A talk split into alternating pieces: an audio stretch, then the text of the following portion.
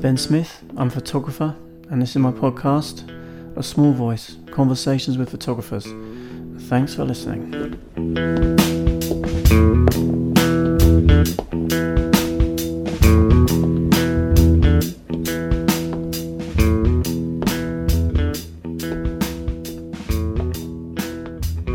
Hello, people. This is Ben. This is a Small Voice Conversations with Photographers, my podcast. Nice of you to join me for this, uh, what has now become traditional end of year episode, whereby we have a little um, reminder of who came on uh, and chatted with me this year on the podcast.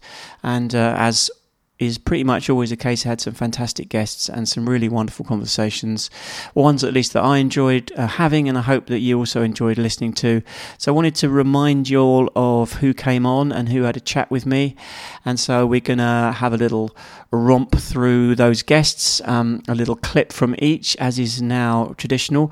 By the way, this episode of the podcast is brought to you by Capture One Pro, the professional photo editing software for every photographer that allows you to shoot, edit, and collaborate wherever you'll find yourself. So basically, yeah, go to captureone.co slash a small voice 23 and uh, you can get yourself an exclusive 20% discount on your first year subscription and of course a free 30-day trial so you can try capture one pro for yourself uh, if you're using some other imaging software that you're currently uh, not exactly uh, enamored with then have a look at capture one pro fantastic product and uh, a great sponsor for me i'm very happy to have them on board and also if you want um, a full three month trial i think you can still hit me up by email ben at bensmithphoto.com and i'll send you the uh, QR code to get that.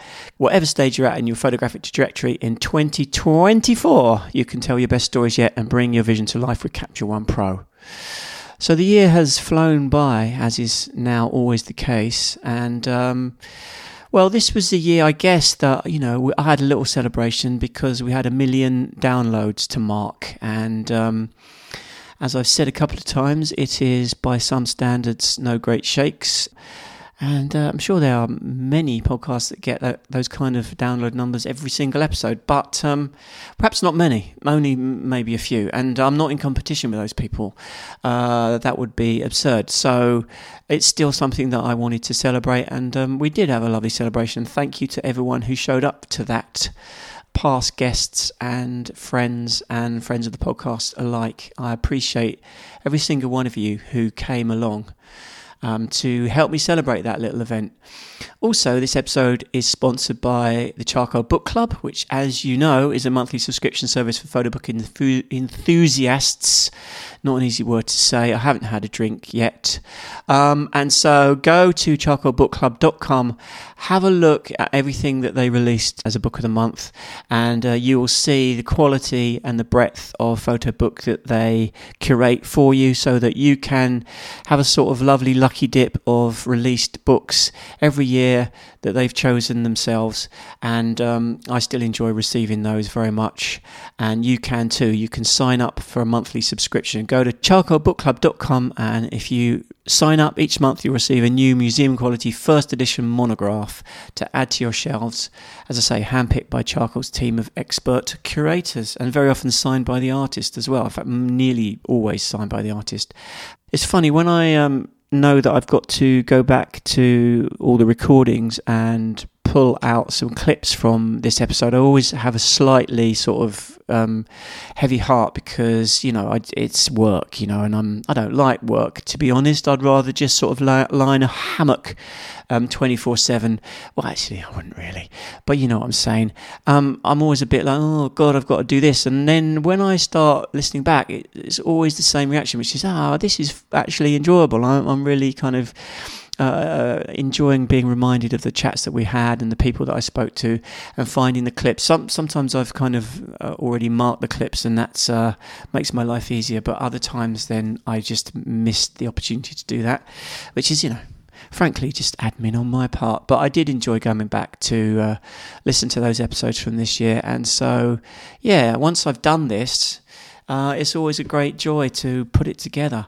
This episode Finally, um, last but by no means least, is also brought to you by PicTime, the advanced online gallery platform for photographers that combines flexible, beautiful client galleries for seamless photo delivery, customizable layouts, built-in slideshows, client-specific print shops, etc., etc. Basically, PicTime is innovating the digital space between photographers and their clients by providing all the tools you need to make sales, engage with your customers, and tell your story. Basically, go to pic-time.com and you can try it yourself completely free for 30 days. Sign up for their trial period, pic-time.com, and enter the code of small voice to get an exclusive bonus month when you upgrade to any PicTime paid plan. Have a look at that um, platform. Again, a sponsor I'm very happy to have on board because I think it's a brilliant uh, service. And if you want to sell prints or share work um, with clients, this is the platform on which to do it. So here we go, your 2023 A Small Voice Conversations with Photographers Year in Review. And I will introduce each guest individually uh, at the beginning of each clip. There'll be a little bit more from me just to sign off right at the end. Episode 195 Aaron Schumann. I was infatuated with the work of Richard Avedon kind of when I was 17, 18 years old. My father had a had a subscription to the New Yorker magazine, and at the time, Avedon was the um, the staff photographer there. So every week, I would kind of you know pick up pick up my dad's magazine, looking for his pictures um, in it, and um, tear them out and put them on my bedroom wall. And I was really infatuated with him and his work. And um, and so when I got to New York, um, I started making lots of like street portraits in a you know semi vein of of Avedon. I wasn't bringing around a white backdrop or anything, but it was kind of I was looking for those faces and characters, and also printing in a similar kind of high contrast style um, to like in the American West work, and um, mm. and and the university where I was studying, um, you you could have they they basically you could apply to have an ex a quote unquote exhibition in the kind of hallways on the way to the dark rooms, um, it, on on the eighth floor of this this kind of art school building, and um, and so a friend and I asked if we could have an exhibition, and I put some of these these pictures on the wall, just kind of eight by ten fiber based prints um, in cheap frames, and kind of lined the wall with them, and then. Um, and because Avedon was in New York at the time, I just figured I should invite him. I should see if he wants to come along to the the quote unquote opening, which again was yeah. you know not much more than than kids hanging around in a dark room. But um, but yeah, so I so I sent a letter to him. Um, to be honest, I can't remember exactly what it said. Apart from I'm sure it just said I love your work and please, you know, I I I'm deeply inspired by it and can you if you're interested we're having an opening of this exhibition and he wrote back you know surprisingly i couldn't believe it but i got this letter back from him from his studio it was signed by him and it just um you know, it said, I'm sorry, I'm very busy. I'm working all the time, day and night, weekends. Mm-hmm. I really don't have time to come to this opening, but, um, but I really appreciate what you're doing. And, um, and he, and then he said something in the vein of, I can't remember the exact wording, but, um, you know, my only, I'll read it yeah, out. Go for it. Yeah. I'll read, I'll read it out. The only this was the the second paragraph. The only advice I have is that you do something connected to photography every day of your life, and you'll be surprised what happens. Exactly, and that's what I really took to heart. That idea of um, being connected to photography every day, something doing something connected to photography every day. Because of course, at that time, as a kind of 18 year old, I just thought in order to be a photographer, you have to have a camera on you at all times. You have to shoot all day, every day. And of course, you do. You do need to make lots and lots of pictures. But but taking that advice, that advice on board that you, that as long as you do something connected to photography every day, um, it will lead to kind of surprising new things. And so um, all of a sudden, that kind of world opened up to me where I realized that actually I was reading a lot about photography. I was going to exhibitions. I was talking to my friends who were photographers. You know, I was studying photography. I was um, interning at, you know, and working at different galleries and assisting photographers. And so all of a sudden I realized that like if I just saturated my life with things that were connected to photography, um, that was just as productive, if not more productive, than than constantly making pictures mm-hmm. without really reflecting on them. Episode 196, Eugene Richards. You're sitting there with 30 contact, 40 book, contacts books all over the floors. Um, and you know, you find yourself staying up late into the night thinking there has to be something there and then finding nothing at all. And then you, people on Instagram writing you and saying, um, oh my God, you would love to look at your contact sheets. And I tell them quite honestly, probably not. because they're going to disappoint the shit out of you. um, they're going to, it's like every anybody else. I think you know uh, there there are people. I remember looking at you know some of the you know contact sheets from the Americans, and their old Robert Frank would have three wonderful photographs on one roll. That doesn't happen. I mean, I just have you know. Sometimes you wonder how pictures happen. I think it's the a process of holding back. When you're a photographer, you, you take pictures, even though when there's really nothing to photograph, mm-hmm. and then and then situations unfold, and suddenly there's kind of a moment. So there's a lot of garbage in there, and mm. um, you know, so it uh, it was an interesting process. Yeah. Yeah, and I mean, I've heard you say that you know you've probably got fewer pictures than a lot of photographers because most of the stuff that you've done, the, the project that you're kind of really well known for, you did them in an incredibly short period of time compared to some of the sort of yeah. long term projects that people people work on. Partly, I guess, as a as a function of the fact that you know you were a jobbing photojournalist and you were commissioned here, there, and and everywhere. Um, you didn't necessarily spend you know years and years on these things. I think the pictures in Cocaine True, Cocaine Blue the Red Hook, the Red Hook project. Uh, you were there what a few weeks, six weeks or something, and four yeah, weeks of it, that was preparation. Yeah, I, yeah, well, well, yeah, all all of that work and the because I was working with a incredible initially for two parts of the project, incredible reporter named Ed Barnes, and uh, and it was it was encounters. It was hanging out in the street, and like all of what we do, it's like you're doing now. Is you uh, the best you can do is engage in conversation. Uh, the people who actually dealing drugs and so forth are going to be photographed, not initially. And if you do photograph them in advance of a relationship, you're gone, or it's dangerous, or you're, or, you know, people are going to cut you off. Mm. So what happens to the process is people will say, "Well, not me, but here's somebody else who will talk to you," and projects kind of grow, but they uh, they take time. And in the case when you're on assignment uh, for Life magazine, you'd have to every couple of days call the editor and basically lie to them about how well it was going. and uh, at that time, I had a great photo editor named Peter Howe, and uh, Peter knew it was all bullshit. He knew it wasn't going well, and he would stretch the time a little more. So I can't remember the exact time. I think it it, it ended up in like seven weeks for uh, mm. the, the two. Episode one ninety seven, Martin Parr this tsunami of imagery that's that's being released on a you know daily basis now also must have an influence on, on the way that people view photography and you know what does where does that leave uh, us us photographers as it were you know it, it, professionally it's a it's a th- it's kind of a threat i think I, I don't i don't feel threatened by it because i mean most of these pictures are very bad and sure. i have to quickly say that most of the pictures i take are very bad you know because uh, to get the good pictures, it, it's almost impossible. If you went out in the morning and said, "Today I'm only going to take good pictures," you yeah. wouldn't get anywhere. You know, right. you wouldn't even start. Right. So you've got to have that momentum okay. of shooting, and you've got to have found the right subject, the right place, the right time, and then things will start to happen. Oh, so you're an advocate of that sort of approach where you know you've got to just keep keep shooting and you, you don't you're not you're not worried about producing like you say bad photographs? I produce bad photos all the time. Right. Uh, and uh, and most of the pictures on instagram are bad. Yeah. But that's why people come and look at uh, known photographers instagram for you know because you know i guess uh, those names that we all know and love uh, you know, have got good photographs, yeah. and people want to see what they're like. Yeah, and uh, you know that's that's an important role that uh, Instagram actually plays.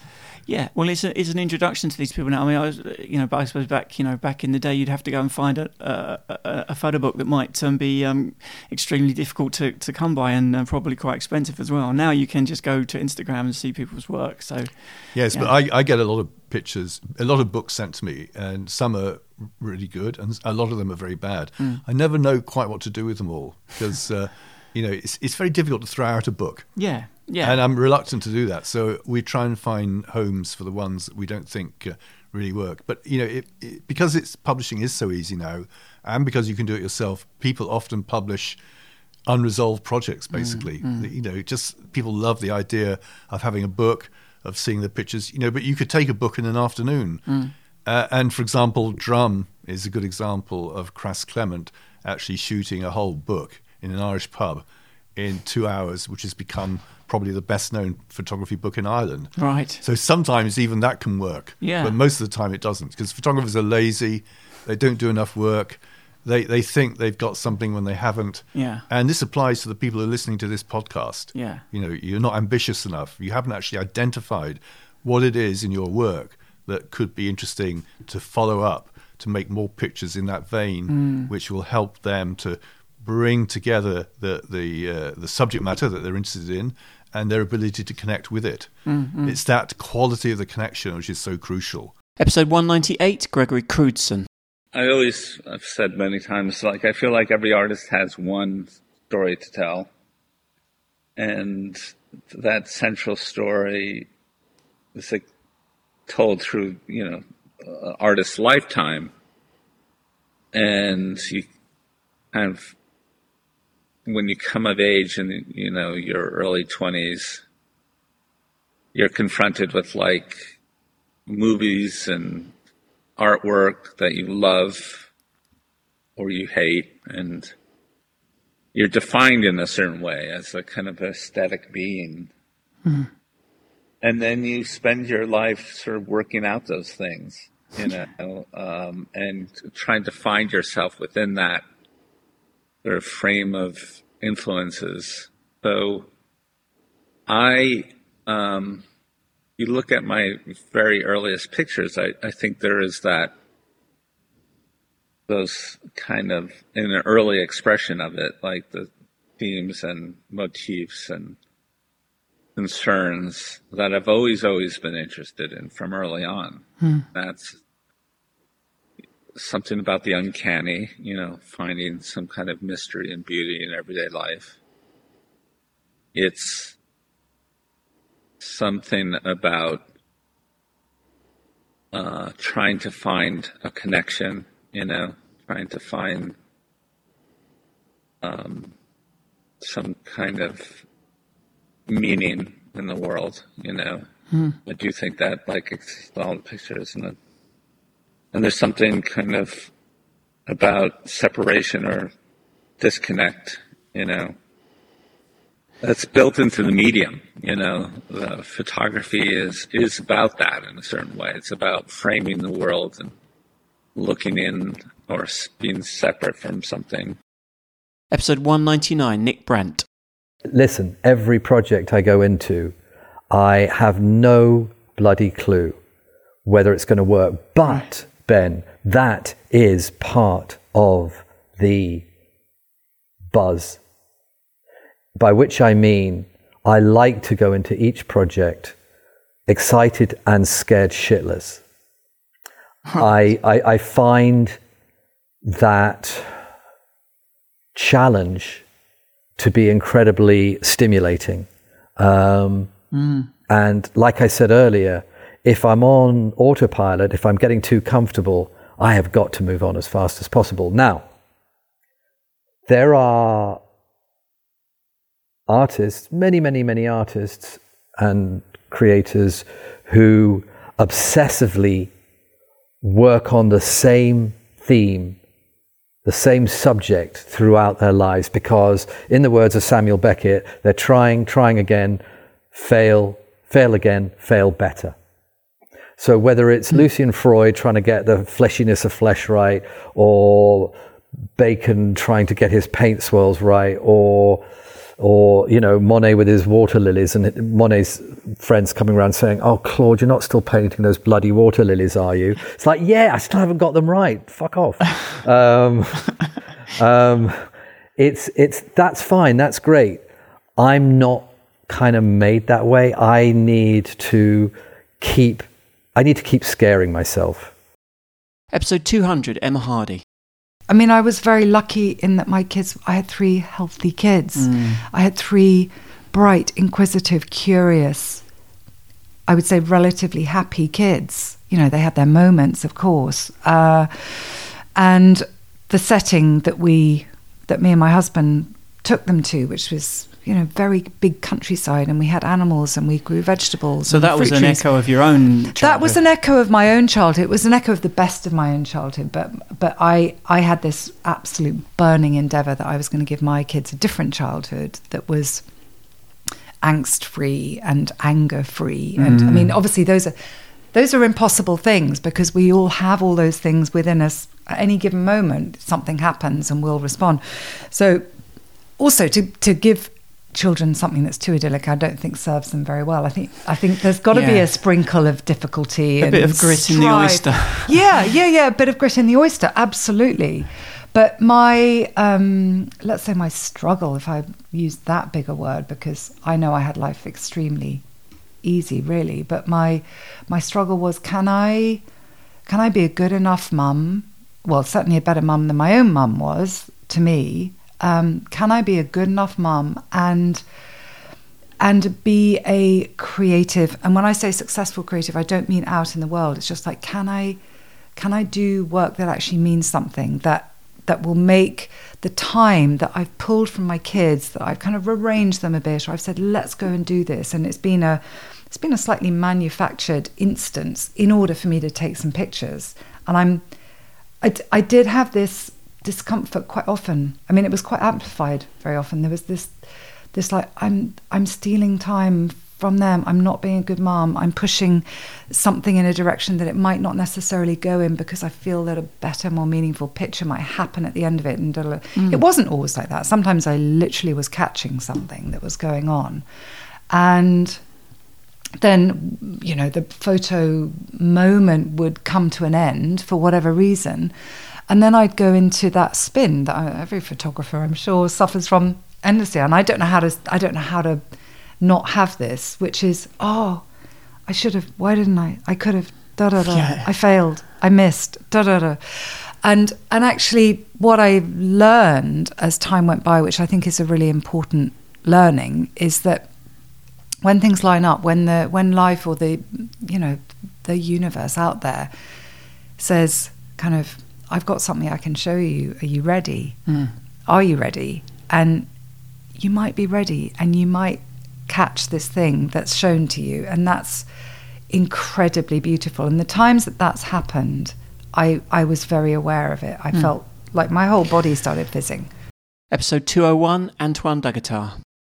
on on a very basic level, uh, basic level, I, uh, uh, this work uh, actually, um, I mean, contamination, absorption, adsorption, you know, like they're all words that, to me, they, they condensate uh, Mm, mm. My, my practice. You know, I- I- you know, on the first level, I, I, I, I try, I try, I, I do absorb the world.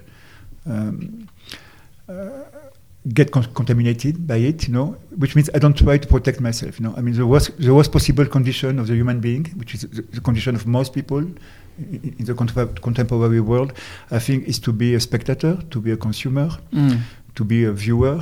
You know, so because you are safe and you just like part, you know, just uh, object of, the spectacle. You know, so I try to be totally. Um, uh, vulnerable Mm. and to expose myself to all type of violences that uh, uh, constitute the world. So this is the way I get contaminated, the way I uh, I absorb. No, the other way I try to defend by my no not by, by my words, but my my action, my positions. I, I- try to contaminate the world. You know, I try to to disturb the the harmonious uh, The equilibrium. uh, and I try to just to not to let die some ideas or some possibilities, some possible ways of existing, and um, but this I do. I mean, not with a militant point of view. Or, I, I do for my own sake, and but I don't want to hide it. I don't want to. You know, uh, Mhm. uh, I hope. I'm not sure even I, I hope for it, but I mean I am conscious maybe that uh, this little sparkling Mm. possibility uh, might be disturbing and might be uh, uh, useful for for some others. You know, like, Mm. uh, it- it is possible not to accept to be part of the of the machine. Episode 202 Igor Posner. I was just infatuated Mm. by by by everything, by um, mm, just walking, trying to take the photos, looking at the photos, uh, and Mm. it, it seemed, yeah. Uh, You can't, like, could you articulate what it was about it that fascinated you? I so think much? at the time uh, I, I was in um, in pretty difficult shape psychologically. Um, I um, it felt like um, I was in a certain environment when I was like just completely in, alone and not relating to people. Um, I'm I have a bit of a learning disability as well. I'm I'm, I'm a little bit of a dyslexic, and I, and I was in this. Um, I mean, very good university. It was it was just very competitive. So um, I don't know. It, it felt like. Um, Maybe I was going in motion. I, I was like so lost. Um, uh, at least, simply put, uh, my, just my heart wasn't in it to, to continue the, the, the path of becoming a doctor. And um, yeah even like from early age I, was I was always interested in, in history architecture. I was exposed to, this, to, to those things but but uh, it's never been uh, cultivated in me. So and then um, yeah.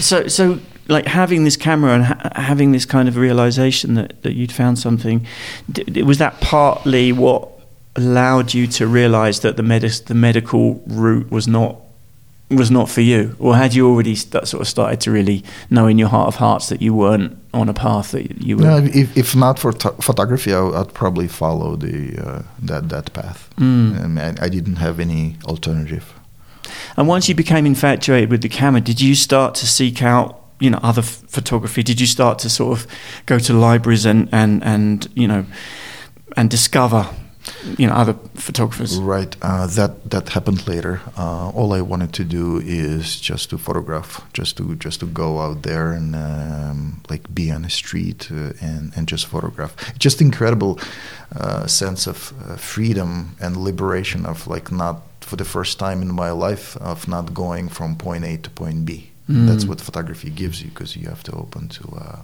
like everything that's around you. All of a sudden, I started like just looking at things. That, It's a Mm. very trivial thing to say, um, but but it, it, to me it felt like something I've never experienced before, or I've never experienced it since since my like early childhood. Mm-hmm. Episode two hundred and three. Stacy Kranitz. I really love being alone. That Mm. goes back to my childhood. I didn't feel safe around other people for a long time, and so I just distrust that like type of intimacy. Mm. Um, and I mean, it's like sad. I, I should go back to therapy. And I'm not saying that this is healthy or good, Mm, but mm. I I love being alone. Mm. Um, and so I did buy a house in the woods in the middle of nowhere. and I am very fortunate that the personal work and the editorial work have me traveling all the time. Mm. Um, but there are times because I don't; those aren't planned out. They just kind of come as they come, and so there are times where I'm home alone for three weeks and Mm-mm. I start to go a little nuts. Mm. Yeah, um, but it's it's the right fit for me. Yeah. But do you still struggle with, with sort of people and social situations and feeling, you know, okay in that environment? Is that still a challenge for you? It is, and I think that's why I love the camera. Mm. It makes that so much. The, camera for me is a connector. It connects me to people, and I always knew that if I hadn't been a photographer, especially an editorial photographer, where you're sent out all these different places, that I would be a very unhealthy hermit, um, Mhm. and I would just wither away. I always thought that, and which isn't even logical, but that's what I felt. And um, and so yeah, I mean, the camera's a lifeline for me. Because I mean, think about what the, the pictures you, you know when you're out in Appalachia. I mean, there must have been times when some of those situations didn't feel particularly safe. I'm wondering whether uh, do you, in some weird way, feel comfortable around violence, or do you, f- yeah, because you're kind of used to it. Now, There's a picture of a guy throwing a chair. I think he's throwing a chair at his, his door, isn't he? Isn't that, isn't that one of one of them? That's Pat. That's Pat. And So Yeah. he, he so clearly, you know, he's you you know you have a good relationship with with him, um, but that can't have felt as someone who had grown up around a lot of violence. That that can't that must be kind of triggering for you in some way, or does it just feel like you know this is just my this is my kind of this is meat and drink to me kind of thing?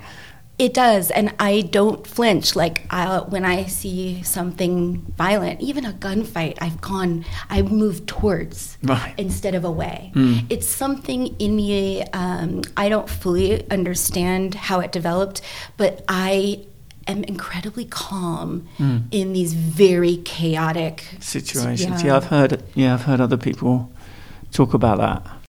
Episode two hundred and four. Ivor Prickett. uh, in in terms of uh, you know my trajectory, uh, I- I've said um, when when talking about this this exhibition and um, uh, putting putting all of this work together, it's almost like uh, the story of war told backwards. So I started off talking about you know the aftermath of conflict decades after after the war and the Mm. atrocities that happened then you know I started getting closer to it with the uh, Syrian refugee work uh, that I that I that I did um, where I was uh, you know looking at the the the migration routes that people were taking and then by the time it came to you know the ISIS work in in Iraq and Syria it was almost like I wanted to get closer to the source myself Mm. and see up close what it was I'd been investigating all these Right, years yeah, yeah. and what people had been running from Yeah. you know maybe it was a it was a personal uh, fascination that led me there to a certain extent, but also Mosul was essentially a humanitarian crisis as Mm. much as a, a war, Mm. and that's why I went in the first place. When I first went, I wasn't thinking I was I was going to go on these military embeds and really get on the front line. I went to cover the humanitarian crisis that was that was you know that was huge. Yeah. Yeah. hundreds of thousands of people um, who were displaced, and then you know, yeah, it just as as uh, can easily happen once you're there on the doorstep and you Mm. can hear the fighting going on. There's a curiosity almost, you know. Episode 205, Photo London 2023 special. We came into this halfway through. Um, I've run into Chris Dorley Brown, people, which is why we were deep in conversation before I even uh, had time to introduce him. But um, it's really lovely to see Chris down there. We, um, you will probably have heard his episode, although I couldn't tell you which number it is at this point. How are you doing, Chris? Yeah, I'm good. I'm all the better to see you with your uh, Tascam, uh, like state of the art gear that Ben's got there. Um, Yeah, lo-fi um, audio stuff. So, what's your general take on this event? you, you must have been before, and um, yeah, I've been- perhaps you'll go again. I've been before, and I always walk out the exit after half an hour, wanting to top myself. Um, Why precisely? Because that could be for a number of reasons. Well, I suppose it might be because I'm jealous of decent photographers, or it might be because I think they're all awful. I don't know. Uh, but Combination. Better than like last year was um, was was a low point because all these sort of pictures of the obvious ones in the tent, like you know Prince Charles as he was then, or something. You know. Uh, Knocking out prints of him for four and a half grand. Who would want that above their mantelpiece? And it's like, uh, I suppose there's a kind of fetishism with these kind of events where the, the print, the camera, the sort of the art form itself, it's turned into a, an art form that, that it doesn't really sort of deserve. Because I always kind of separate art and photography a bit. And here you're kind of reminded that it's, you know, it's kind of like part of the part of the art world, and it doesn't always sit so well, simply because of the the characters involved in it. You know, they're uh, they're they're different. It's yeah, fetishism I call it. Do you, do you do you gonna get that? I mean, you got uh, one of the the really worrying things is you see these fantastic collections of photography going back all the way to the year dot. You know, like Fox Talbot prints.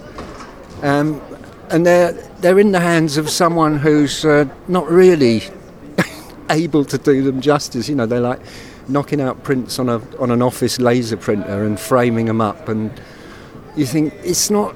You know, I can see this in a book. I don't. I don't need. This is not something I'm going to see at Sotheby's or something and pay half a million pound for. But how how come they've got the rights to those negatives to reproduce them? You know. So that's a bit odd. Um, how come they've got the rights? I, I, you know, that's a good question. Yeah, well, you can't really ask them that. how come you got the right to be here? Um, but that's you know they're kind of usually uh, you know very very gra- glamorous, glamorously decked out kids basically who maybe are looking after their grandfather's gallery or something. Um, that sounds about possible. Yeah, and their knowledge of photography isn't always that, that high, you know, so mm. I'm kind of I cast a bit of a critical eye on it and I take the moral high ground, which I shouldn't do. So, you know, it's a nice day, everyone's happy. Who needs me to blog? It's like me. Episode 206 Chico Review 2023 special. My name is Bryan Schutmaat. I'm a photographer from Austin, Texas. I'm a reviewer here at Chico this year, and um, this will be my fourth time being involved with the, the Chico Hot Springs portfolio review. The reason I like coming here, beside the obvious point that you're with your friends at a beautiful place, mm-hmm. um, is the the excitement from the talent, whether that's the reviewees or the reviewers. I think about this world that I'm interested in and how talented some of the people are and how they might be viewed in years from now as a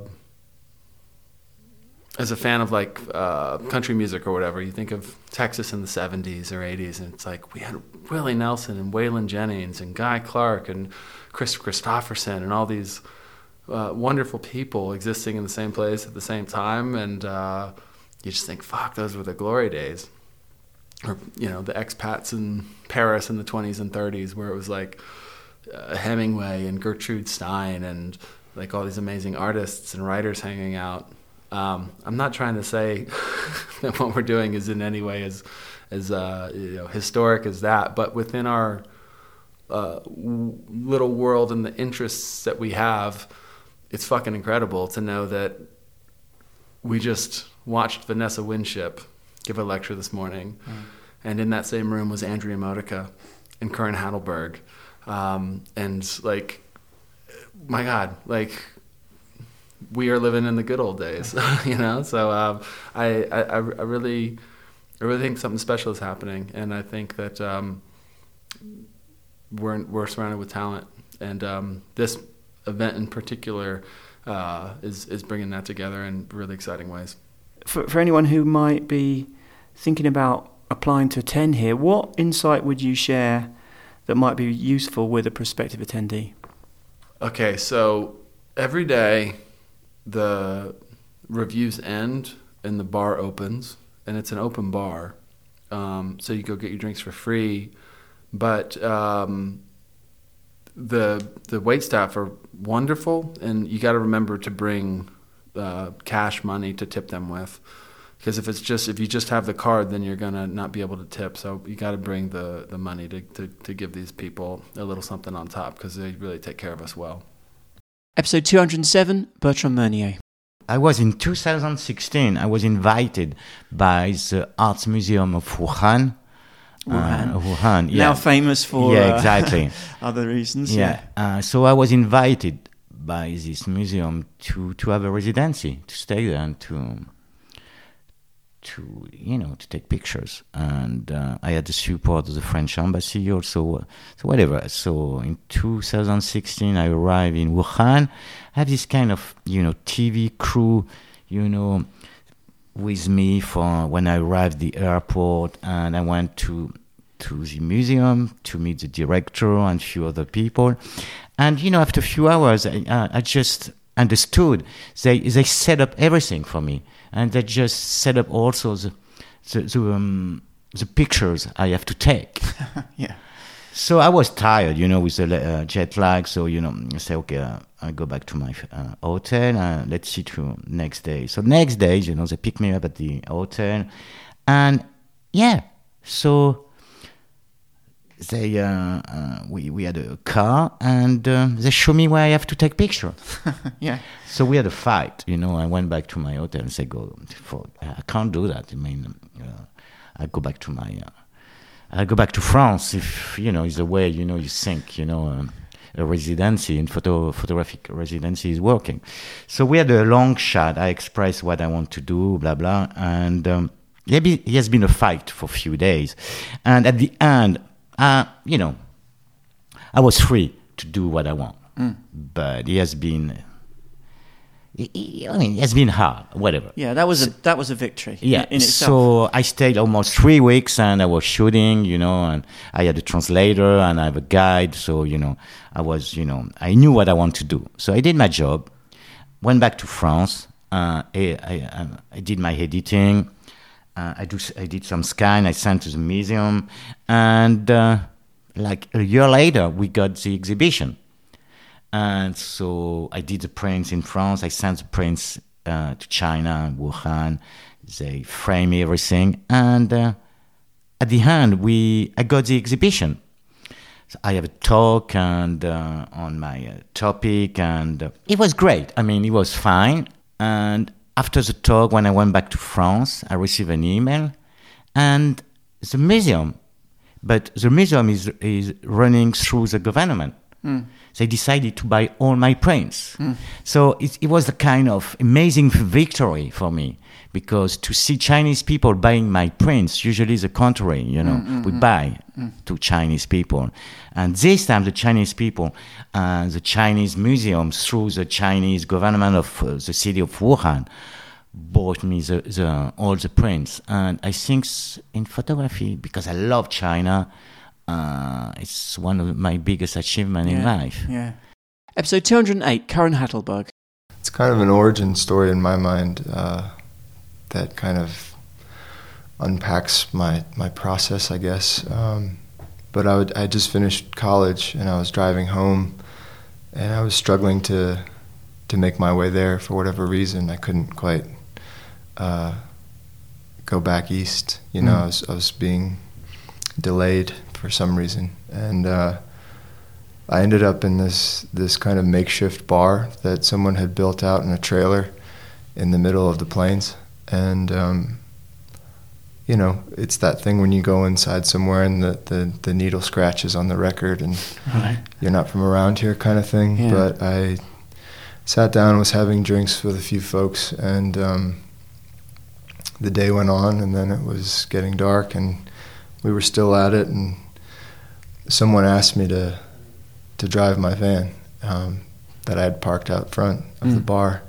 and it had a trailer with all my worldly possessions. I mean, not that I had much at, at 20 years old or 22 or whatever it was, 24, but um, I said sure, and he got in the car and drove away into the night, and realized at that point that I had no idea who he was or even what his name was, and um, we all walked back into the bar and continued uh, continued having drinks, and hours and hours went by, and uh, yeah, the van was gone basically Mhm. um, with the trailer. And the next thing I know, it's morning, and I'm I'm waking up inside the the van. The keys are there, and nothing's missing. Nothing's out of place. Um, so yeah, I don't know if it was dumb luck, but Mm. it felt like this uh, this this door opening up for me in terms of there. You know, people are better than we think they are. People yeah. are more trustworthy and generous and kind than we we give them credit for. Episode 209, Trish Morrissey. my parents' family album was actually a cake box into which everything was randomly put Mm. from beautiful photographs of my grandparents' wedding, you know, Edwardian wedding, to you know recent pictures of my nieces and nephews. So the and they were all just in this box, and depending on who'd been in the box and sifted through would depend on what was sitting on top. You know, I mean, it was really and things were getting damaged. Mm.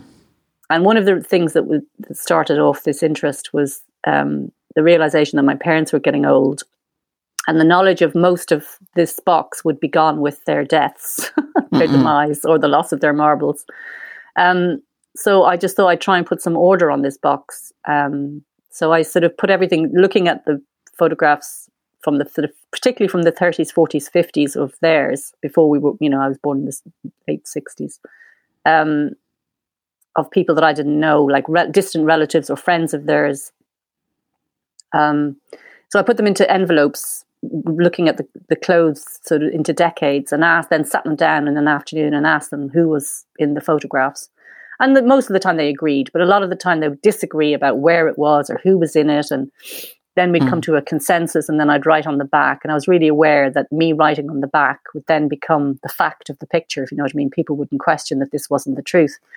So I just became interested in the slippery notion of photographic fact, and particularly when it relates to families and how, um, you know, the family album is itself a sort of uh, propaganda tool to show what a functional, happy, wonderfully amazing, wonderful, amazing family you are, you have, or you are a part of. But in mm. fact, it's curated, um, and you know, belies the truth often. So that, yeah. so therefore, the idea of a fake family album kind of you know, grew from that. Episode 210, Moises Saman. And, and, and, indeed, it was in Iraq where, after spending years there, uh, then I started questioning what am I exactly doing? You know, what what sort of pictures am I taking? What's you know, how is my work being consumed? You know, mm. and and do I have a role to play in in shaping a particular narrative? You know, am I willing or unwillingly? Uh, uh, shaping a particular narrative of this war you know so and i think that i was able to to have this sort of uh, ability to question because i was returning and coming back and for me it became a, a very long uh, uh, period of my life you know mm. so so I think this this uh, ability to be able to come back to a story and and to start sort of seeing a little bit, you know, not from the, the sort of the, the, the main sort of perspective that that you might uh, encounter uh, the first time you arrive in a place. That affords you sometimes this other sort of clarity, you know, mm. when you start seeing things uh, and and you know you start understanding the the disparities sometimes, the the contrast, the the sort of uh, um, you know you start realizing that some things don't quite add up you know mm. and and it's and, ambiguous yes uh, but i think um you know also it's it, it, has to do too for you know at least for me um you know being part of this sort of industry and of this machine and and you know I, by this i mean working for for major publications uh, there's a certain sort of dynamic to to the way that you work. There's a certain uh, uh, need to to feed this machine on a daily yeah, basis exactly. or weekly basis and also working with with writers that might have a particular story and you're illustrating their point of view or their stories you know mm.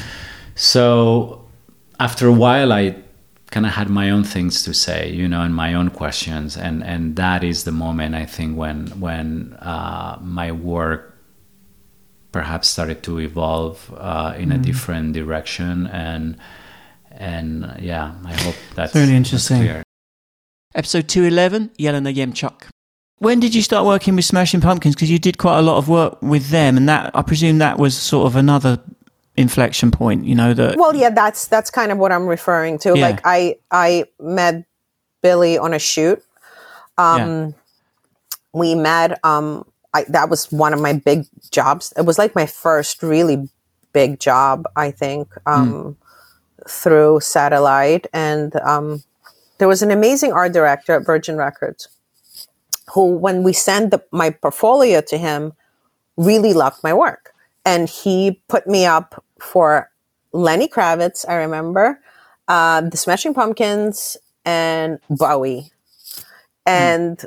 I was like, wow, this is so exciting. I mean, I've, th- at this point, I haven't done anything. Like, I have nothing in my book. Like, I, I've maybe shot for a few bands, like small bands, for a few weren't magazines. You, weren't you scared? Weren't you nervous? Or did you have a sort of innate confidence in some way? Or you were you just faking it? I, I don't know. He put me, I didn't think I was going to get the jobs. He just put me up for them. But I remember my agent telling me, you're, you're up for these jobs.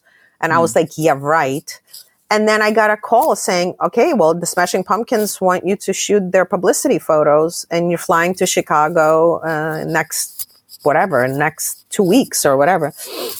And I remember talking to Billy on the phone and coming up with the concept. And I said, okay, let's, um, I said, well, what, what kind of stuff are you into? And he's like, well, your work is so gothic and weird. My, my stuff was kind of dark and, um, so like uh it's so funny how my early work is just it was just so silent movie like mm. i can't even describe it but it was definitely um i guess what uh, the band liked what they liked yeah and and i, we, I said oh let's do it like you guys as edward gorey characters so i sent him a bunch of like references or I, I didn't send it to them because there was no I, I don't know. I, I we I don't know must have sent it in the mail. I can't remember I don't remember how we used to do stuff. But there was all these Edward Gorey characters and this the stylist that I was working with pulled all these because you know when you do publicity photos for bands you can dress them in anything you want. You know you can go to costume houses you can come up with any ideas. I mean especially in the 90s it was so cool anyway so I went to Chicago and that was my first job with them and it was my first big job and and then I worked with them for many many years because I ended up dating Billy for a very long time. So yeah. it was kind of like um I was part of their um I was like in-house art family. director. Yeah. And you got in-house you got to... art director creative director photographer yeah. Episode 212 Benjamin Rasmussen I was talking to a friend who's a um photography professor and communication professor who's kind of doing a paper on it on like AI and photojournalism. And one of the things we were talking about is like, um, I, I like I, I guess I just don't. so like I feel like there's a huge part of photography that could kind of go away, and it just sort of would mm. be fine. Yeah, in a way, I'm think I'm thinking more in terms of the commercial stuff. Yeah yeah, I don't. I don't think you know. I think photojournalism is going to become you know all the more vital, um, in a sense, you know, and how we're going to recognise you know something real from something not real is is a whole other question. But yeah, sorry, I sort of uh, I sort of cut you off, Ben. So you know, carry on. Yeah, like I, I guess I, I just um uh. You don't think photojournalism is a threat? Is that what you're saying? I mean, I think that photojournalism is a, as a, is like to me like some of the larger threats to photojournalism has been a sort of stodgy uh, like industry that's sort of struggled to change or keep up with the times. Mm. Um, and I think that at least in the time that I've I've been in it, it's been these sort of existential questions of like Photoshop, of like like yeah. different things.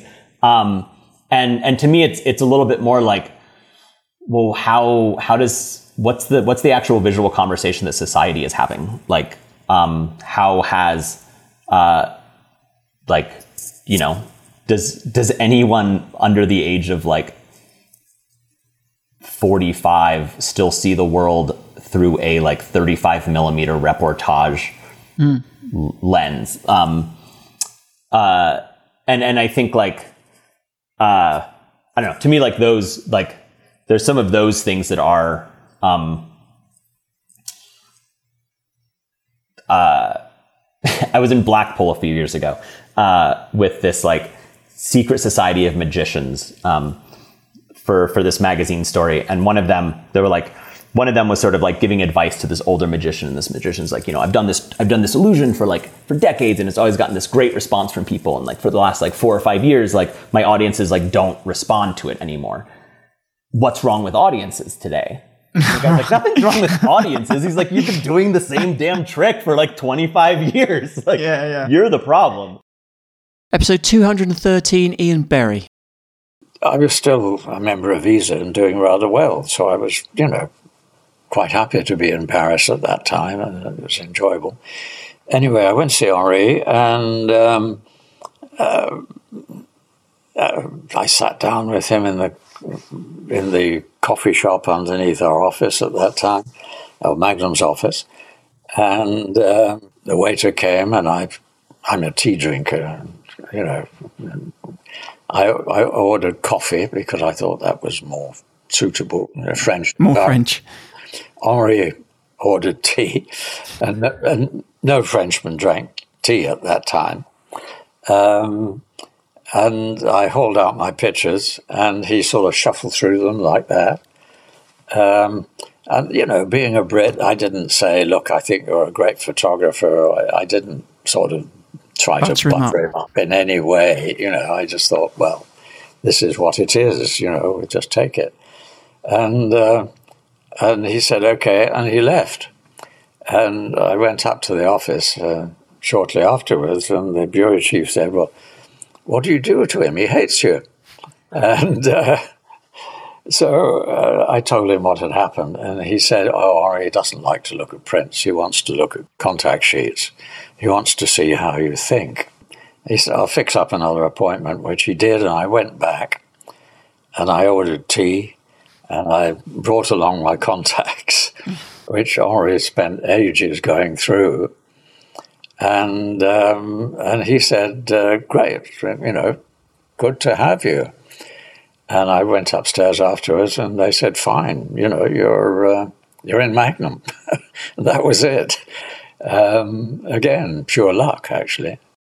Episode 215, Luca Locatelli. If you think about the photography power, uh, let's say during the Vietnam War, Yeah. You know? Good example, yeah. yeah, that that was incredible. What happened? Really you know? changed everything, because everything has changed because of uh, pictures. You know. But we're living in a When- very different world now. Yeah, exactly. But what I'm what I I'm trying to say is that that picture, uh, those pictures, they were mm, the pictures that people needs to see to understand and create a culture that they didn't have at that time. Which war, it was terrible. You know, nowadays we don't even recognize if a picture of war is made where you know Yeah. we are getting used so much and so when when we think about photography and changing the world we always think in one direction Uh, that's what i believe and we think that photography is about the last flood is about the last fire is about the last tremendous things happening in the world with climate change, you know. And how if it's not the only perspective? And how if we can give to young people pictures that they can show them solutions and they can show them a way of imagine and open a debate about the future. We don't know that because we don't have so much pictures on that, you know. And uh, so I don't, I don't believe that photography uh, or videography nowadays, because the algorithm, let's say, has changed, you know, is actually losing its power. I believe that is losing is, is losing its power. The drama, you know, we are not into the drama anymore. We we have too many. It's a tsunami of drama. Yeah. You know, every day. A tsunami And of imagery as we well, don't yeah. recognize. I mean, of course, I'm not saying that this is not necessary. It is necessary, of course, but we need to balance this out mm. because otherwise, and, and, and we know for history, especially, that the drama is connected so much to consumerism, fear, you know? Episode 216, Corinne Dufka. You did get to a point where, you know, it just um, became untenable for you. And I think, you know, it was about the dehumanization that you were Yeah. feeling. Um, uh, and then th- this amazing transition that you made into into human rights, but that came um, when the there was a terrorist bombing in Nairobi, uh, the American Yeah. embassy, Mm. um, and I think you you know you were more pissed off about missing the the. The, the story than you were about you know than you were upset about the Yeah. fact that there'd been these victims and, and again that's a, an amazing honest kind of uh, yeah, recounting of that Yeah. event. But um, Yeah. what was it about this feeling that you know kind of disturbed you so much? Really, I guess you know the fact that you had somehow lost something of your Yeah. hu- humanity in a way. Yeah, yeah. No, I mean, I just, I just, yeah, I mean, I just didn't feel anything. All I cared about, you know, it, it, one's on the hamster wheel, like, and and all I cared about was going to another conflict and getting amazing pictures that could, you know, distinguish my career and that could win awards. Like, and I, I, and I, I and and you know this event after after getting on the plane with a whole bunch of journalists to cover the second war in the DRC in just a few years and then arriving in Rwanda and and watching on CNN as you know the biggest story of our of of of uh, sort of the decade unfolded, what with uh, you know, which was the terrorist bombings of the Nairobi and also the the in the Tanzanian capital of the embassy, sorry, and um, yeah, and just realizing I'd felt nothing for the Kenyan people, and it I just felt I just hated myself and Mm. um, couldn't live with myself, and and then I just you know, it was also this sense that I could never take a vacation. I couldn't do anything. All I could think about was, was uh, I guess there's a term for it now, which is fear of missing out, uh, Mm. FOMO. You know, um, and um, and I, you know, the the percentage of humanity and empathy for the victims and for what I was photographing was getting smaller and smaller and smaller. So it was just uh, an epiphany that I had, um, and like a light switch going on that I was just I was getting out of that life. Episode two seventeen, Max Pam. At that point, I was, um, eh, I would, you know, all of my friends were in Paris, Mm. and so I went there quite a lot. And uh, it was at the launch of Going East, um, and uh, and Francois put it to me that there was this changing of the guard going on. It was the same year I think Martin Parr had been invited to join. They were looking for new talent, basically. Mm. And and Francois, God bless him, had a lot of faith in what I was doing. Uh, he he gave me my debut show at Arles in '86. Mm. So ultimately, came down to him saying, "Look, you're uh, you're living in London, so you work with the London dudes in uh, in Brixton." Yeah. And so I thought, wow, man, um, you know, how amazing. It was this piece of photographic history here. I wouldn't mind, you know, Mm, course. my name to. Yeah, of course. Uh, and so oh, I, I got my portfolio, um, went down to Brixton. I think I met Chris Boot first, Right. uh, and he just handballed me off to um, Chris Steele Perkins. And uh, eh, so we sit down at a round table. I hand the box over to Chris, and he's flicking through it pretty fast, which I don't mind. You know, I, I think people labouring over. Um, Yeah. over portfolios, I think well, not just shoot me. You know, it takes too long. I mean, flipping through it, closed the lid on it, and he said, "It's not about anything." And and I looked at him and thought, I thought, well, you know, you, you can't defend your own work. People either get it or they don't. What am I going to say? So I said, yeah, no, it's not about anything. I, you know, and then what's going on in the back of my it's only my life, Yeah. really, uh, with a few expletives, you know, flung in there. And so, and he said, yeah, you know what, you've, you've also got to bring, you've got to bring clients with you. And I said, uh, Chris, I've never had a client in my life. You know, I, I've never worked for anyone. Mm. Oh, It's always been work I've done of my own volition. Right, I'd save my money up and I'd go and, you know, I'd go home to Australia, save up for six months. That'd give me six months in the field doing field work. Episode two eighteen, Paris Photo twenty twenty three special. Okay, Chris Anderson is just signing the um, hopefully the last book for a while, so I can get a quick chat in with him and find out a little bit more about this new one, Odyssey. Hello, sir. How are you? I'm good. How are you? I'm all right. Yes, nice to be in Paris. Tell me a little bit about this new book, then, Odyssey. What, what would you like to tell us about it in terms of the work and how it all came to be? Oh my goodness. Uh, let's see. it's quite a departure from what we're used to seeing to some extent. Uh, a departure. Or maybe you don't think so.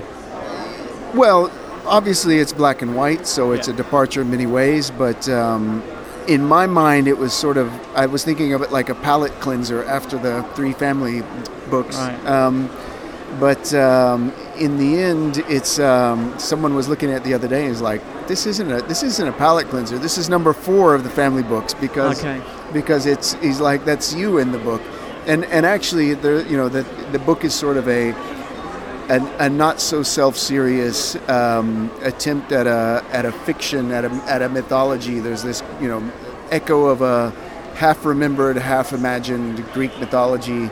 Um, you know, Homeric Odysseus uh, kind of thing, and um, and I suppose there's some of that that echoes back to my own life of uh, of where I started in in my work as a photographer and and finding my way back home. And you know, like Odysseus spent uh, you know ten years or whatever trying to get back home. Uh, there's there's some of that that echoes throughout the book, but in many ways it's um, yeah sort of a fun attempt at a at at a at a fiction. Yeah, yeah.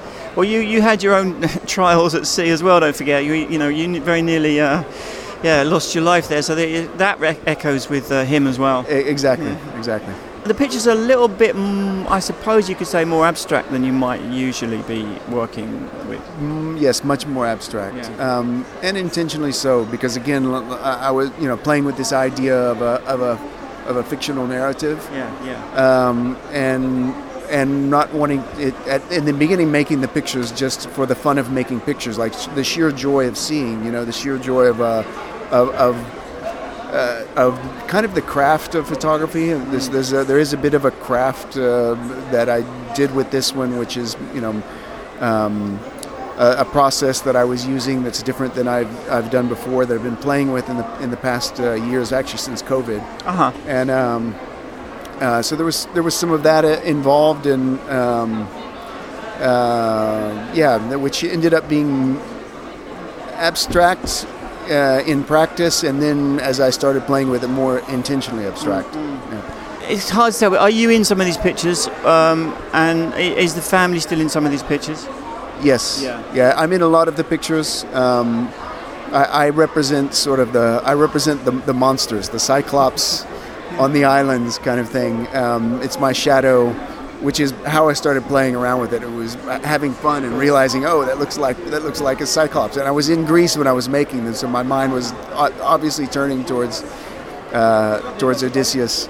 Um, and uh, and then there is uh, uh, Pia actually uh, had, plays a role as one of the as one of the, the sirens. Of course. Uh, yes, that, that makes a certain amount of sense. yeah. Great. Okay, good to see you. Thank you, Chris. Episode 219 Leonard Pongo. I realized that I would also uh, not have a clue what the good stuff is or not. And I really like this idea of working for long times on projects so that the projects show you what you're actually trying to do and the images. But I also come from a place of um, more, more- of a diaristic kind of approach. So for me, it was very natural to just shoot and shoot and shoot and always have the camera with me. And that was the camera from the beginning. That was clear. The camera was going to be my tool of interacting and processing also. An incredibly overwhelming experience, huh? Um, so I did photograph all the time, and that was also kind of it felt to be who I was, and also to my family. That was also a function that um, you know you come from Europe and you are asked about okay, what are you coming with? Like we haven't seen you in so long, so what are you bringing actually? What is the the added value of having you around? And to me, it was a very tough kind of question to be asked.